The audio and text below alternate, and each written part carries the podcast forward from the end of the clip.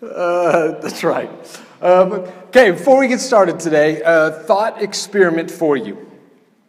You were hanging out here at the table one evening, and uh, and so I know you don't even have to like imagine very far away, like just right where you are. You're hanging out the table, you're sitting there. Betty has started making delicious food, so you're sitting there enjoying the food, sitting there eating this delicious cupcake. When all of a sudden you look up and this guy walks in and he looks familiar. In fact, you're pretty sure it's Jesus.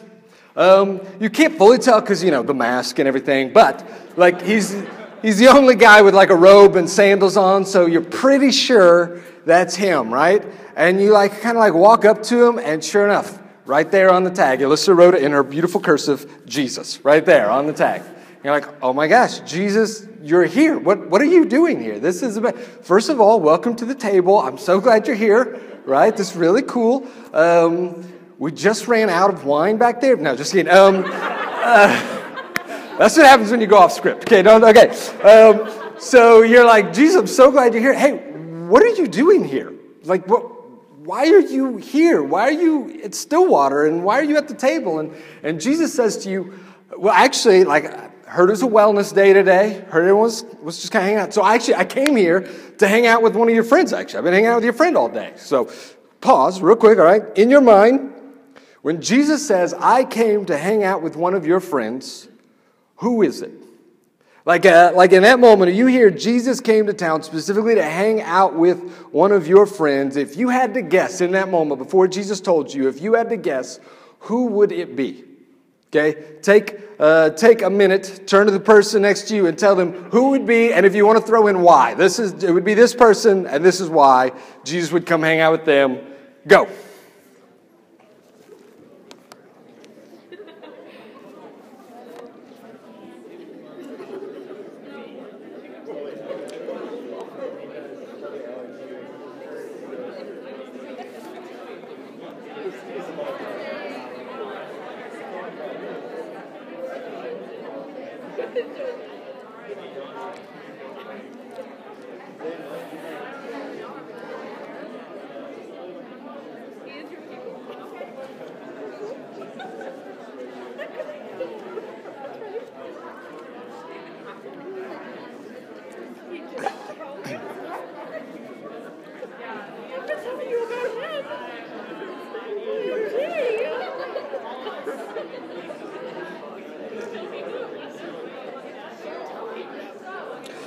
All right. Wrap it up there.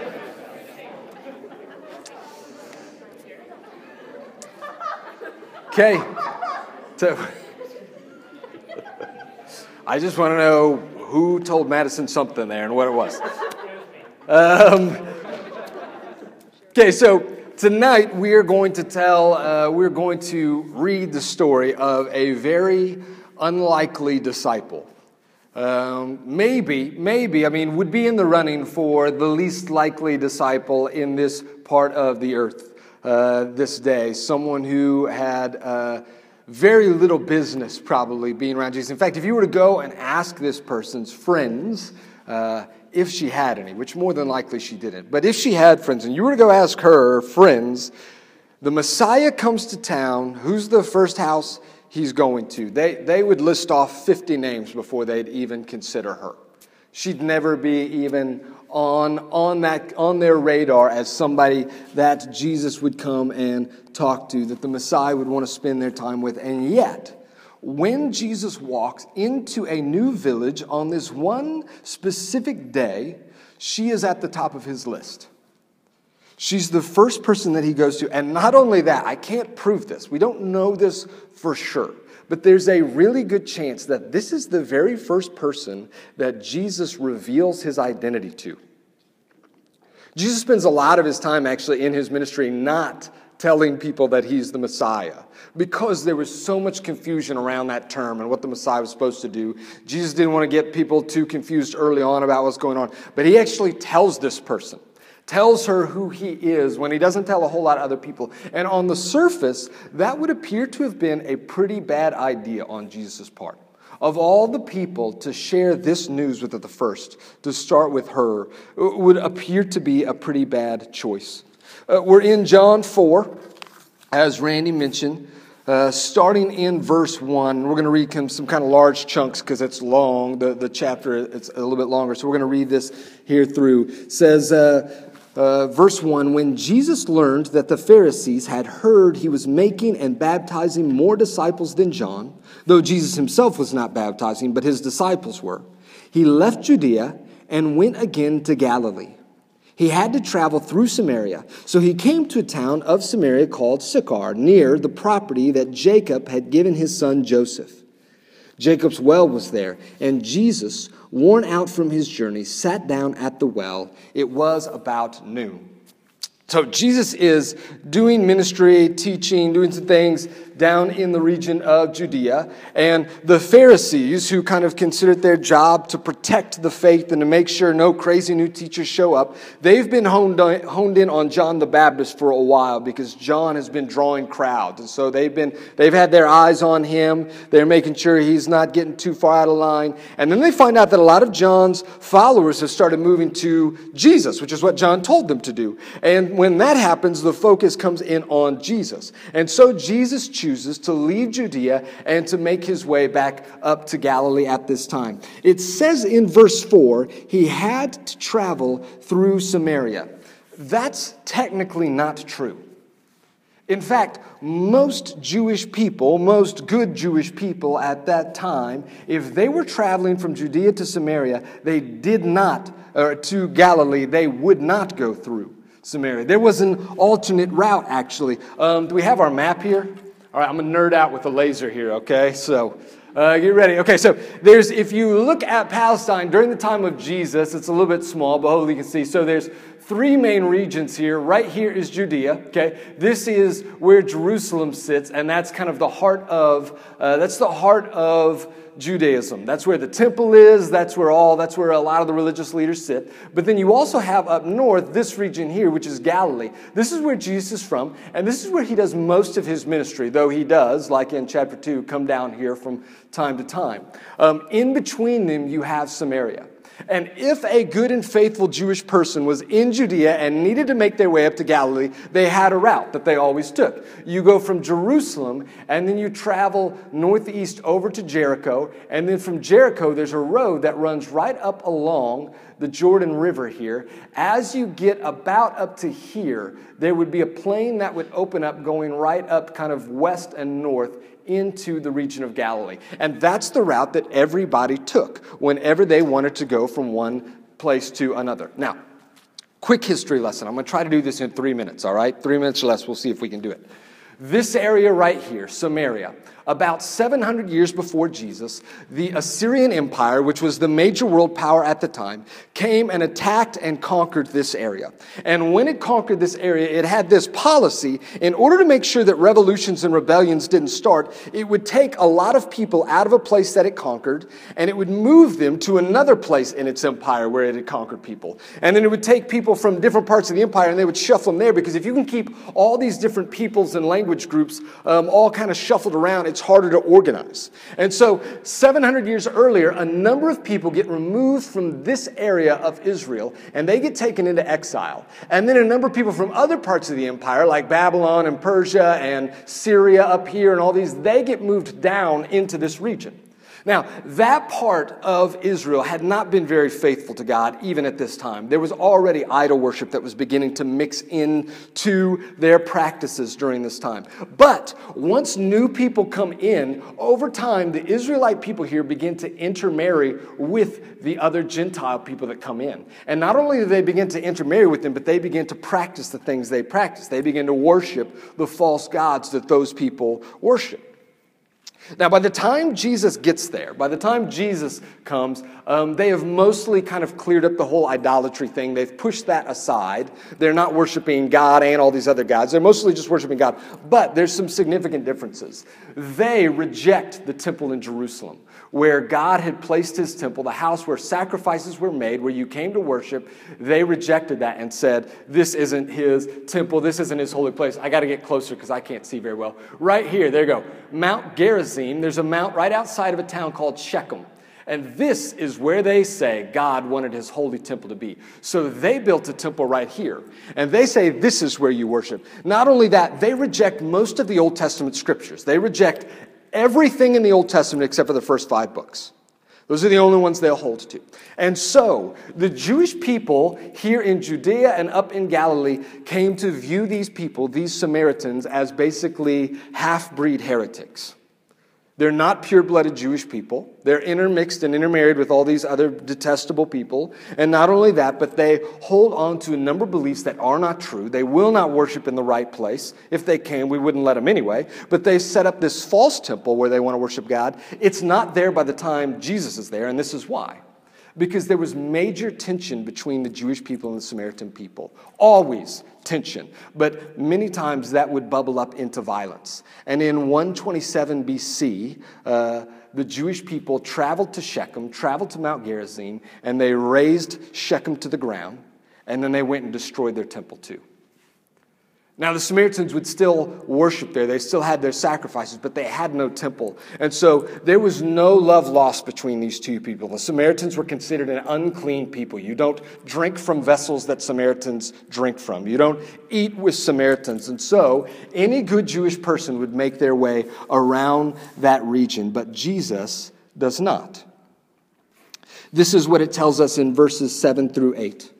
He's sitting there at this well at noon, and it says, A woman of Samaria came to draw water. Give me a drink, Jesus said to her, because his disciples had gone into town to buy food. How is it that you, a Jew, ask for a drink from me, a Samaritan woman? She asked him. And then John puts a little comment in for Jews do not associate with Samaritans. That is an understatement. Yes, Jews do not associate with Samaritans, but um, what Jesus is doing here has her a little bit taken back, and I would even say shocked, because Jesus is breaking a series of taboos in these 30 seconds here.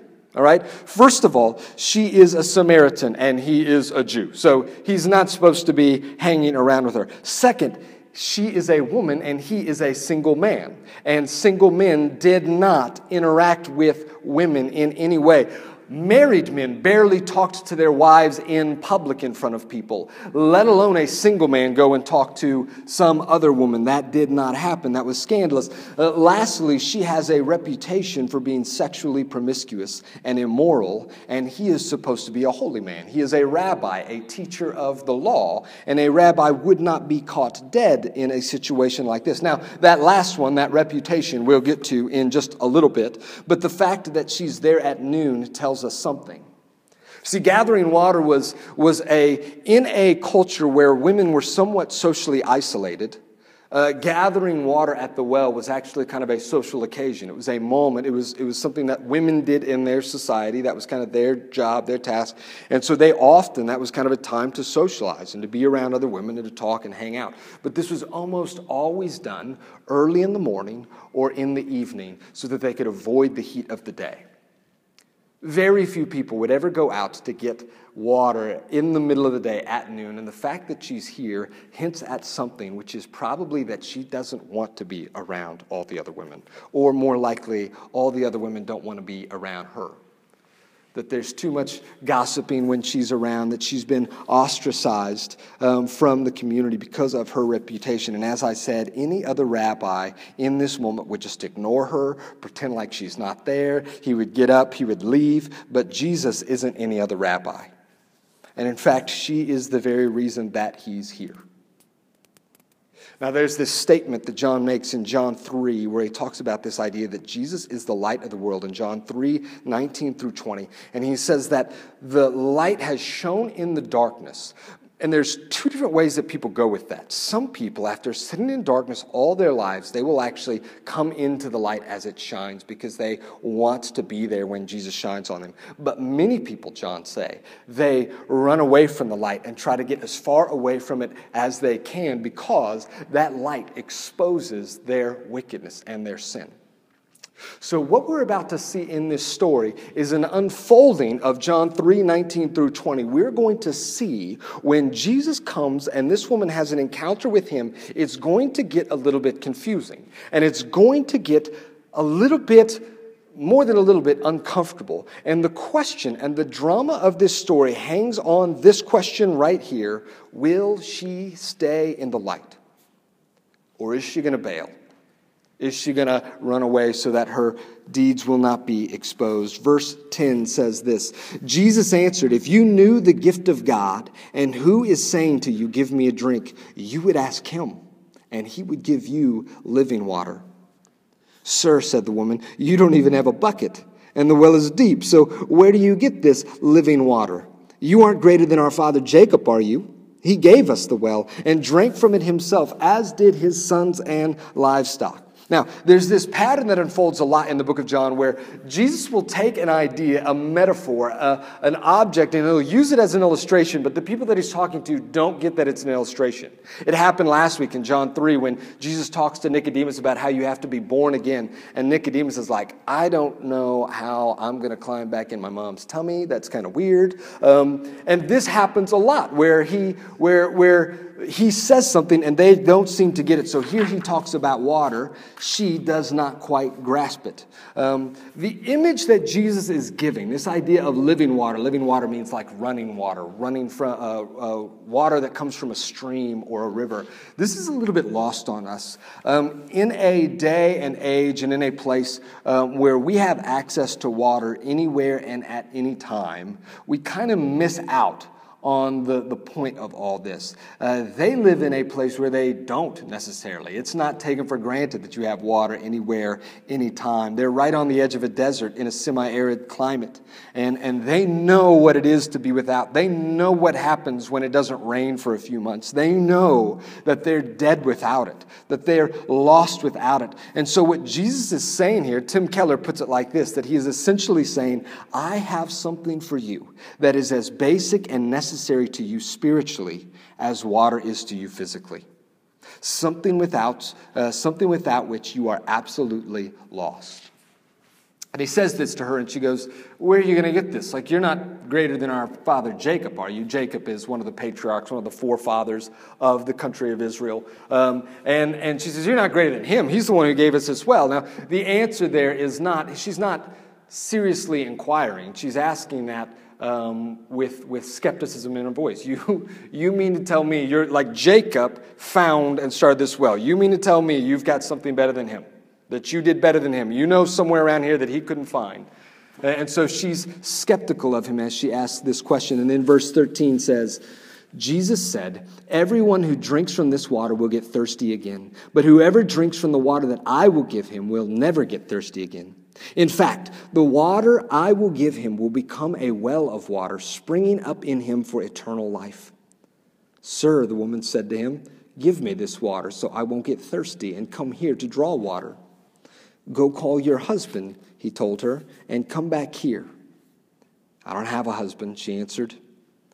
You have correctly said, I don't have a husband, Jesus said. For you've had five husbands, and the man you now have is not your husband. What you have said is true.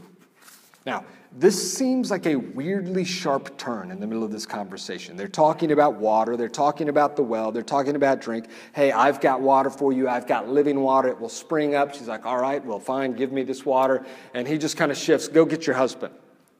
And that seems odd and it seems random that Jesus would do that here. What's he trying to get at here? But, but I think actually it's not random. I think there's a connection between him offering her living water that satisfies and the husbands that he's bringing up to her. Again, uh, this is how Keller think. This is what Tim Keller thinks he's saying. He's, he's saying, in order for you to understand this living water that I'm offering, you have to first understand where you've been trying to find it. And in this woman, what it appears is that she's been running after satisfaction, life, joy. She's been running after that in relationships. We don't know her exact story. We don't know why she's been divorced five times, which would be a huge amount in any culture. We don't know why. Um, it could be that she has gone from husband to husband and never found any of them able to satisfy her. Or it could be that husbands have gone to her and not found her satisfying, and one after another has left, or, or more than likely some kind of mix of the two of those things. Um, but what, what Jesus seems to be getting as do you understand that what you've been chasing is not satisfying you. You understand that what you've been running after is not doing what you're wanting it to do. And now, in this moment, it has moved from a confusing conversation for her to an awkward one. Now it's gotten personal. And here we have to see how is she going to respond? What is she going to do in this moment? Verse 19 Sir, the woman replied, I see that you are a prophet.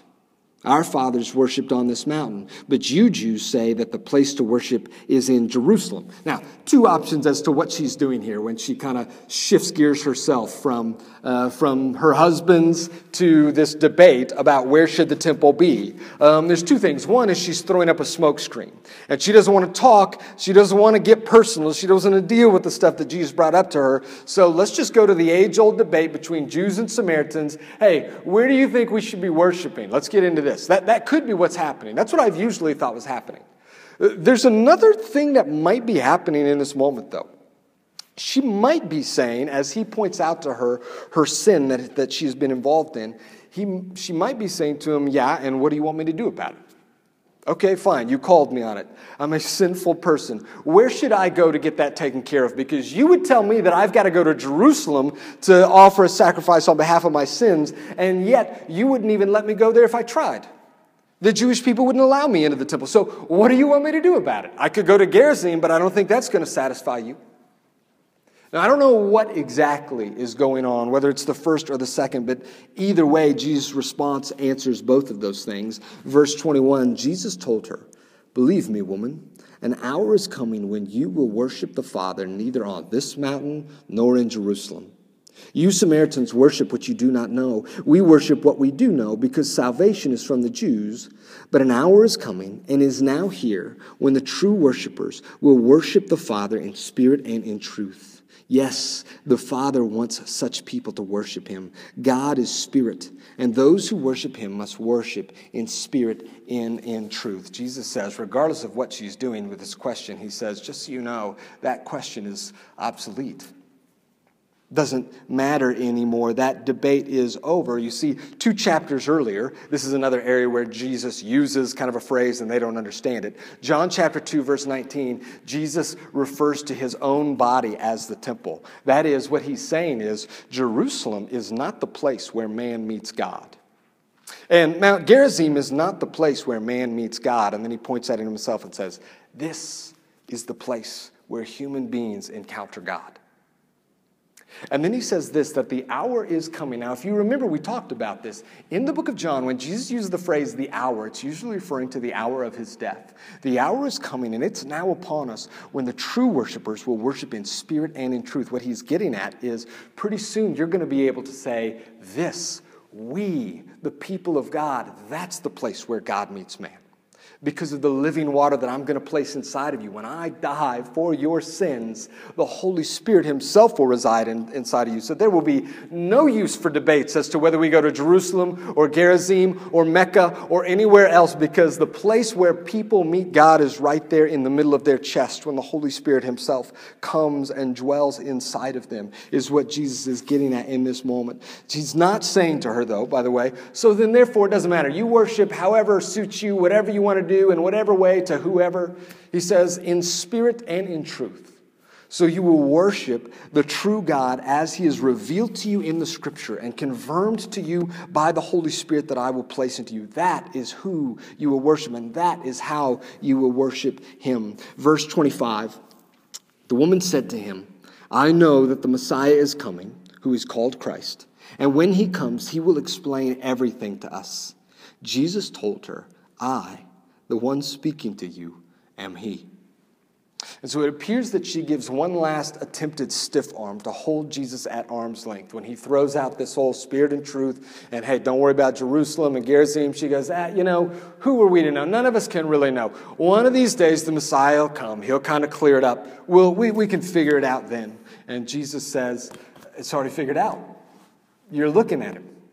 I standing to you am he. Actually, the way it's worded in the, in the Greek is a little bit off. It's like the one standing here in front of you, I am. That's what he says. If, if you know your Old Testament, you recognize kind of the sound of that and where that I am comes from. That's what God calls himself. And something in this moment changes her, as we'll see a little bit later on in the story when we get to the second half. But before we do that, I want to ask this question why her? Why does Jesus choose to meet and reveal himself to her, of all people? Back to that thought experiment that I brought before you at the beginning, some of you had a very quick answer. Some of you just knew. Man, if Jesus showed up, he'd be hanging out with my buddy so and so. He'd go hang out with my friend so and so. And this is why because this person is really spiritual, because this person really loves Jesus, because this person really seeks to obey him. Uh, some of you may not have had an answer. It may have been harder to think about it, and you were trying to figure out, I, I really don't know. And there, I'm guessing there are some of you who might not have known, but you were pretty sure about one thing that it would be anybody but you. That you would be the last person Jesus would show up to see. As a matter of fact, actually, if he did show up, then you would probably make it your aim to kind of slowly move to the other side of the room, to, to avoid eye contact with him at any moment. Because if Jesus did come up to you and say, hey, we need to hang out for a little bit, I want to talk, you're pretty afraid that that would get awkward real quick. Maybe it's because um, maybe it's because you have lived a life that is very far from Him and the way that He would want to live, or have you live for a very long time. Um, maybe you've I don't know, maybe you've wanted very little to do with Jesus. Maybe even in this moment, you really wouldn't care that much if he walked in. Uh, got very little desire to actually want much to do with him. Maybe you know Jesus already. Maybe you've given your life to Jesus, but the truth is you're, you're pretty sure that you've been a bit of an embarrassment to him over the last couple years, or at least quite a bit of a frustration for him. And so you just know in your mind, I don't know who it would be, it just wouldn't be me. Here's the deal though odds are, the more convinced you are that Jesus would never come to you, the more likely it is that you're the one he'd be coming to the more convinced you are it would never be me. I'm just telling you, that only increases the odds that he would walk in and he'd look at you and come walking over to you. Because throughout the Gospels, repeatedly, these are the kinds of people that Jesus comes to interact with. Do you remember when Alex spoke to us from Matthew 9, and Jesus says at the end, It is not the healthy who need a doctor, but the sick. I did not come for the righteous, but I came for sinners. Jesus isn't saying, by the way, there's a lot of righteous people around here who don't really need me. No, no, no. He's saying, I came for the people who are sick, and they know it. And they know that it's going to be awkward. They, they know that it would be a little bit embarrassing. The kind of people who are pretty sure that I would never want to hang out with, those are the people I'm here to hang out with. And just so you know, when Jesus comes to you, and, and he will, even if he doesn't physically walk in this room, Jesus does approach each and every one of us, it, it might get uncomfortable, and that's okay. And it might get confusing a little bit, and that's okay. He's not asking you to have it all figured out. He's not only coming to hang out with the people who've got all their crap cleaned up and who've got their life together. When Jesus comes to you, he only asks you these two things Will you recognize the gift and the one who offers it to you? Will you recognize the grace and the life and the Holy Spirit that Jesus gives? And will you recognize that it comes only from him? And then, secondly, this will you ask him for a drink? Will you ask Him, instead of running after all the other things, will you look to Him to give you what He came to bring to you? We'll take a little bit of a break, and then we're going to jump into the rest of this text and look at one more encounter here. All right? Two minutes. Okay, so normally what we do on this night, as you know, most of you, is we take the first section and we walk step by step through the text. And then in the second section, we'll take a theme or an idea out of that text and spend some time kind of applying it to our lives. Uh, but tonight we're doing things a little bit differently because there's actually two encounters in this text, two encounters with Jesus. And so we did the first one there, and then we're going to do less, we'll spend a little less time on this one. Uh, but we're going to cover this second encounter that takes place uh, here in verse 27 and down. So Jesus has been talking with this woman here at the well, and then it says, chapter 4, verse 27 Just then his disciples arrived, and they were amazed that he was talking with the woman. Yet no one said, What do you want? or Why are you talking with her? Then the woman left her water jar, went into town, and told the people, Come see a man who told me everything I ever did. Could this be the Messiah? And they left town and made their way to him. Uh, so the woman is so deeply affected by this encounter with Jesus something is spoken there that, that uh, causes the light bulb to come on. And she's overwhelmed so much so she leaves her water jar there, the very reason that she came for, and she takes off running into town to begin telling people about this Jesus that she just met out there. And then at that moment, she is replaced by the disciples. They come upon the scene. They actually see them talking. They had been in town getting food for Jesus. They see them talking, and it says, no one said anything, though, implying basically they, they wanted to. This was weird. This was awkward. Jesus shouldn't be talking to this woman here, but they all kind of kept their mouth shut. Um, and, and all of us needs to hear the words that Jesus gives to the woman. Everyone in this room needs to hear whether, whether you're with the woman and you have not yet encountered Jesus or you have not yet accepted the gift that he has brought to you, or maybe you already have. Either way, you may just need to be reminded of what it is that Jesus comes to bring to you. And that no matter who you are, that Jesus comes to bring living water to people who have no business. Uh, interacting with him, that he comes for those very people. Um, so, all of us need to hear that. But there are a lot of us in here who need to hear uh, Jesus' words to the disciples. And so I want you to dial in with me here on the things that he says to them, starting in verse 31.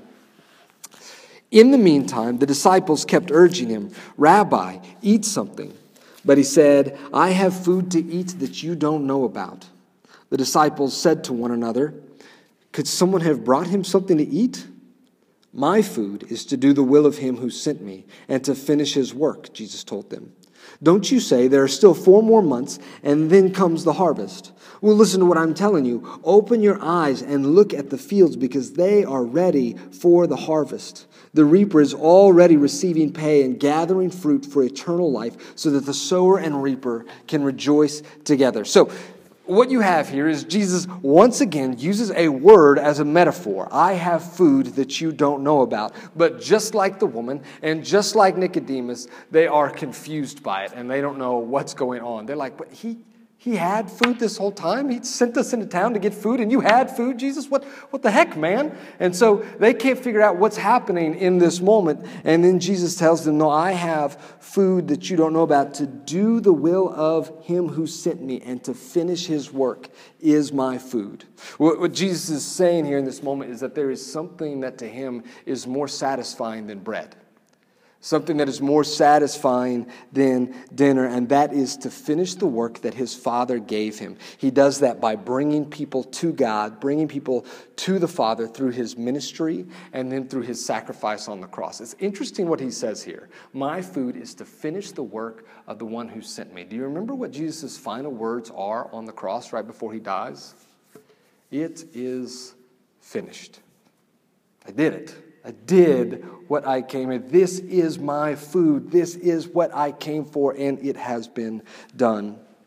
And he says, my, my desire, what feeds me, is to do the will of the Father. And then he invites them into this. And he says, I want you to join me in this. You're going to do this with me. He quotes this kind of proverbial saying I know what you say. Four more months and then the harvest. But listen to what I want to tell you right now. The harvest is upon you.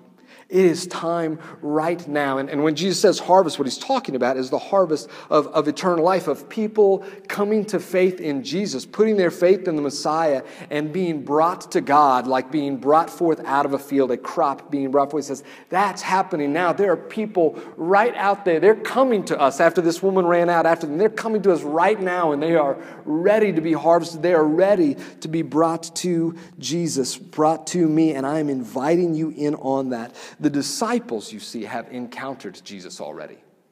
They had a moment with him a couple months ago, a couple weeks ago, where they came to see Jesus, at least somewhat, for who he is, and they began to follow him. And now Jesus is tasking them with joining him in the efforts to bring others to him. As people who have been giving living water, when Jesus puts the living water of his Holy Spirit in us, we do not hoard that to ourselves. Our job is to bring that water to others so that they can have it and experience it as well. Um, but here's the truth it's not always as easy as it looked to be in John 4. It doesn't always go quite as, as well. Even if John 4 is a little bit uncomfortable, it ends up working out in the, well, uh, in the end. Um, I'll tell you, I have sat at the well with unlikely disciples a number of different times in my life, and I have not seen it go nearly as well as it did for Jesus and this woman here. I remember sitting in a dorm room at Eastern Mediterranean University in Famagusta, Cyprus, on the other side of the world. And I'm talking to my Turkish friend about Jesus, and I'm talking to my Turkish friend about my faith in him because um, I have been given something by Jesus and I wanted others to experience. That's the exact reason that I'm in that dorm room. That's the reason that I chose to move to the other side of the world and attend this university that I had never heard of before, is because I wanted other people to get to experience what I had experienced in Jesus. And I traveled to the other side of the world and I uh, gave a year and I prayed and spent all this time working on this friendship and praying with this friend. And I remember telling him about Jesus and about my connection to Jesus and my relationship and offering this water, this living water to him. And I remember my friend saying to me something to the effect of, Hey, that's great. But the truth is, you're an American, and so you're Christian.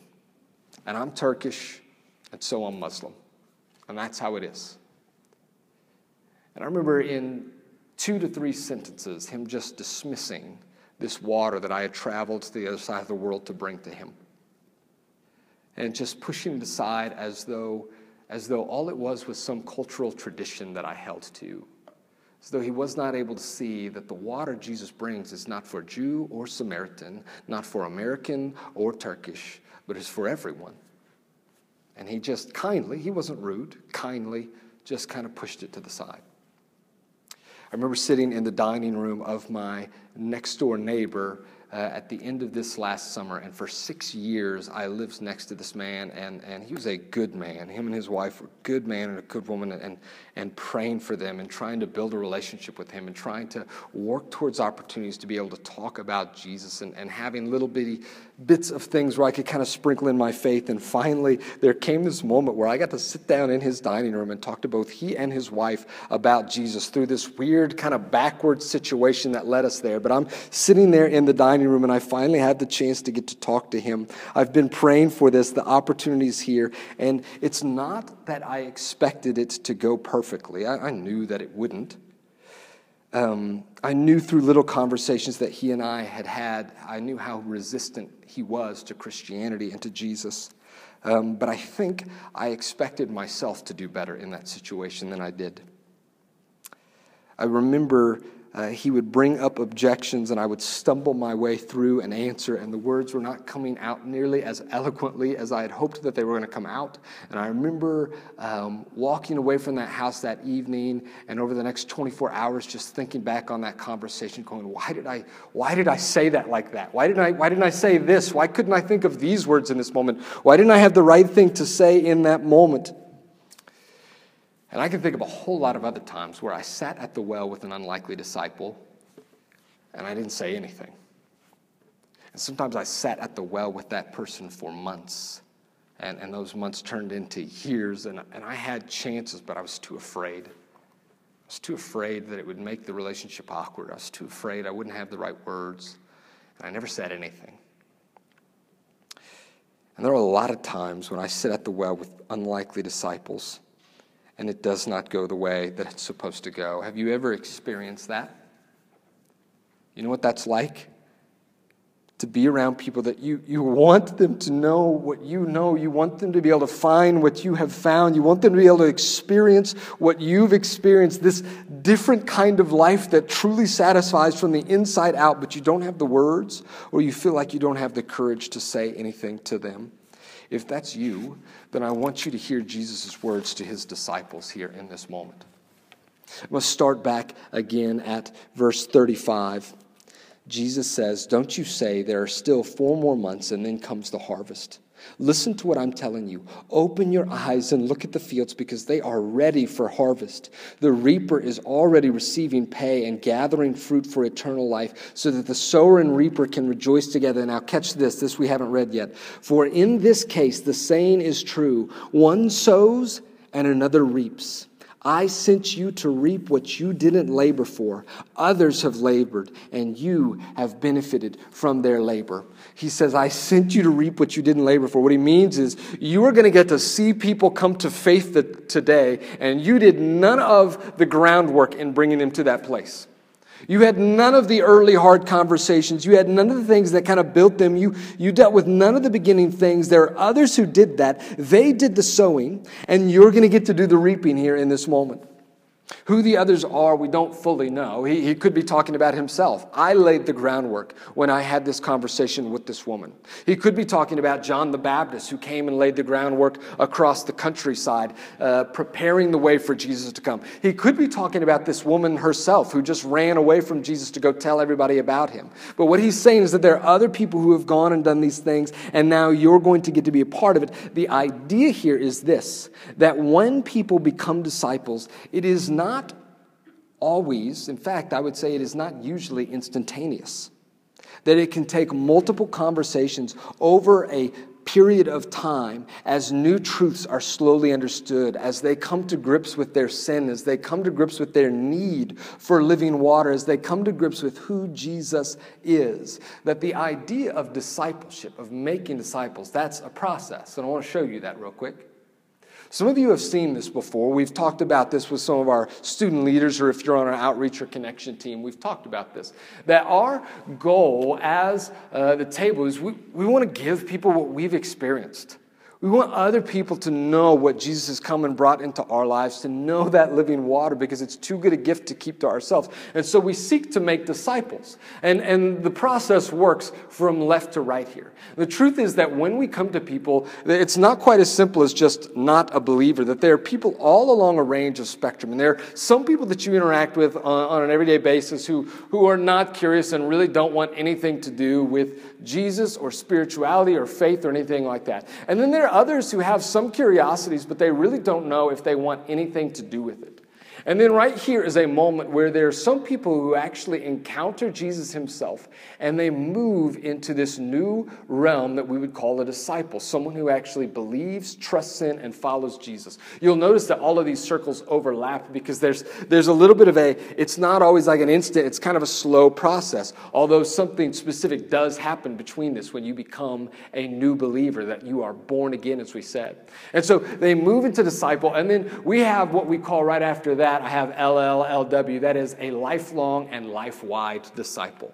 Someone who sees Jesus and they let Jesus affect the entire length of their life and they let him affect every aspect of their life. We, talk about gospel centered life. That's what this is. Becoming a lifelong disciple. And then last is there are those who become, and actually we are all called to be this, to be disciple makers who are then going back and bringing others along this spectrum with us. This is the idea of the process in discipleship. There's, there's a good chance that there are people in this room who fit in every one of those circles tonight. I don't know, but my guess is that there's, there's a decent chance there's somebody in this room that fits in each and every one of those. Our heart is here at the table, my heart, Scott, Randy, Alex's heart is this that wherever you sit on the spectrum, we want to walk alongside you to lead you further in the rest of the way. Wherever you are, we want to help you move further towards the right side of that screen, further into this idea where your whole life belongs to Him and you're helping others. And once we are leading you along this path, we also want you to join us in this. We want you to bring the living water to others. But here's the really encouraging part when I look at something like this and when I hear what Jesus says to you is this it isn't all on you. When you go to your campus, when you go to your friends, when you go to your family members, it is not all on you to get them from the far left to the far right side. That's not your job. That's not your task. You are not asked to be the hero. You are not asked to be the expert. You are asked to be a link in the chain because Jesus says this to his disciples Others have done their part. Now it's time for you to do yours. And I'm just asking you to be a link in the chain wherever you encounter a person, wherever you meet a person, wherever they are on this. It is your job to be faithful in being a link in the chain, someone who will point that person towards Jesus, someone who will help them see Jesus through your love for them, the way you live and act, and through your words as you speak about Jesus. As you talk about what he's done in your life. There's a verse that actually captures this whole idea beautifully. Um, the Corinthian church was founded by the Apostle Paul, but there's this other guy that came in after Paul named Apollos who became teaching, uh, who was a teacher, and the Corinthians had a big debate over which one was kind of their real leader. Who was the one who really brought us to Jesus? Who was the one who really helped us grow up? And Paul says, You're looking at this all wrong. This is what Paul says in 1 Corinthians 3, if you want to go there on the slide. It says this. What then is Apollos? What is Paul? He says, they're just servants through whom you believed, and each has the role that the Lord has given. Paul says, I planted, so I planted the seed. Apollos came and he watered, but God gave the growth. So then, neither the one who plants nor the one who waters is anything, but only God who gives the growth. What we see in this passage is that no matter where someone is in the process, it is ultimately God who is leading them along. I tell you that we want to walk alongside you in this process. Yes, we want to do that, but we know that it is the Holy Spirit. It is God Himself who helps a person move through the process of discipleship. There are 17 to 18,000 students on the campus of OSU who are not involved in any sort of faith group. 17 to 18,000 students, many of them who do not know Jesus, who maybe grew up in church, maybe didn't, maybe heard about him, maybe didn't, but all kinds of them who do not know and who are not connected in any way. And we feel a burden for them to know him. And we uh, want you to feel that burden as well. But we know that that's overwhelming, or at least it would be, if we believed that the task was falling on us.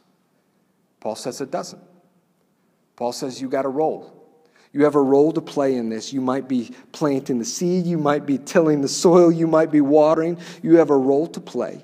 But it is ultimately God who will give the growth. He is the one who saves. He is the one who opens hearts. He is the one who draws people toward Him. God, though, uses us to be a part of it.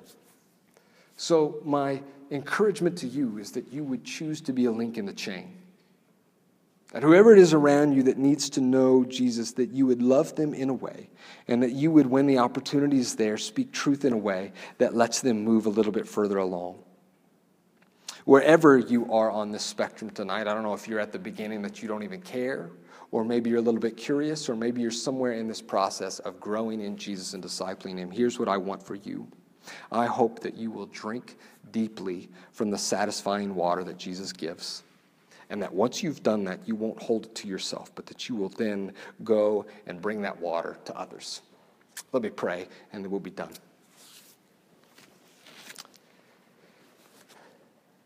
Dear God, I am I'm confessing to you now that I am not great at this. I'm confessing to you now that even though you give me living water in Jesus, that there are times I turn my eyes to other things and try to get satisfied in those.